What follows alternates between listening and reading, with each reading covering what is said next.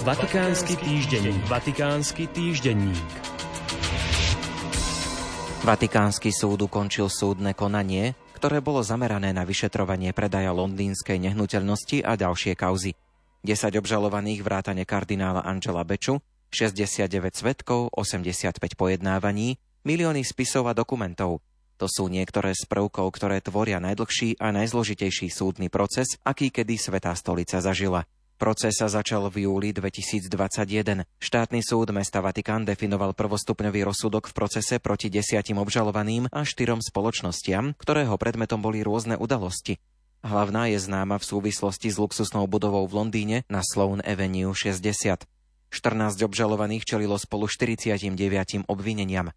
Vatikánsky tribunál vymeral obžalovaným celkovo 37 rokov väzenia kardinálovi Giovannimu Angelovi Beču, bývalému substitútovi štátneho sekretariátu, ktorý bol podľa zákona súdený za spreneveru, zneužitie funkcie a podplácanie, uložil súd trest 5 rokov a 6 mesiacov odňatia slobody, doživotný zákaz vykonávať verejné funkcie a pokutu 8 tisíc eur. Tento trest mu vymerali za podvoda z na záver procesu, ktorý sa týkal hospodárenia s finančnými prostriedkami štátneho sekretariátu, najmä vo veci predaja luxusnej londýnskej nehnuteľnosti.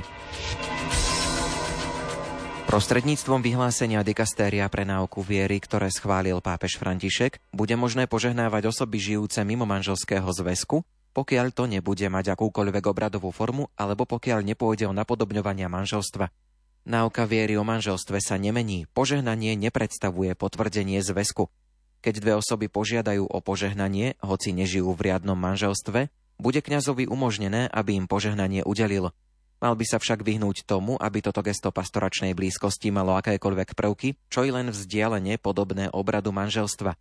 Dokument, ktorý sa zaoberá témou požehnaní, rozlišuje medzi obradom či liturgickými požehnaniami a medzi spontánnymi požehnaniami, ktoré sa viac podobajú prejavom ľudovej zbožnosti. Práve v tomto druhom prípade sa zvažuje o možnosti príjmať aj tých, ktorí nežijú podľa noriem kresťanského morálneho učenia, ale pokorne prosia o požehnanie. Pápež František schválil 14 dekrétov dikastéria pre kauzy svetých.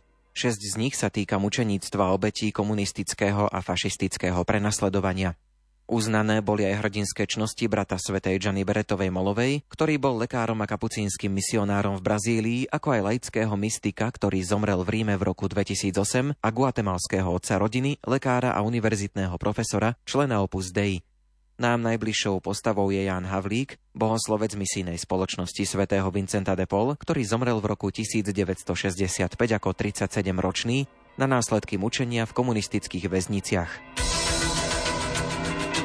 Vatikánsky týždenník. Vatikánsky týždenník.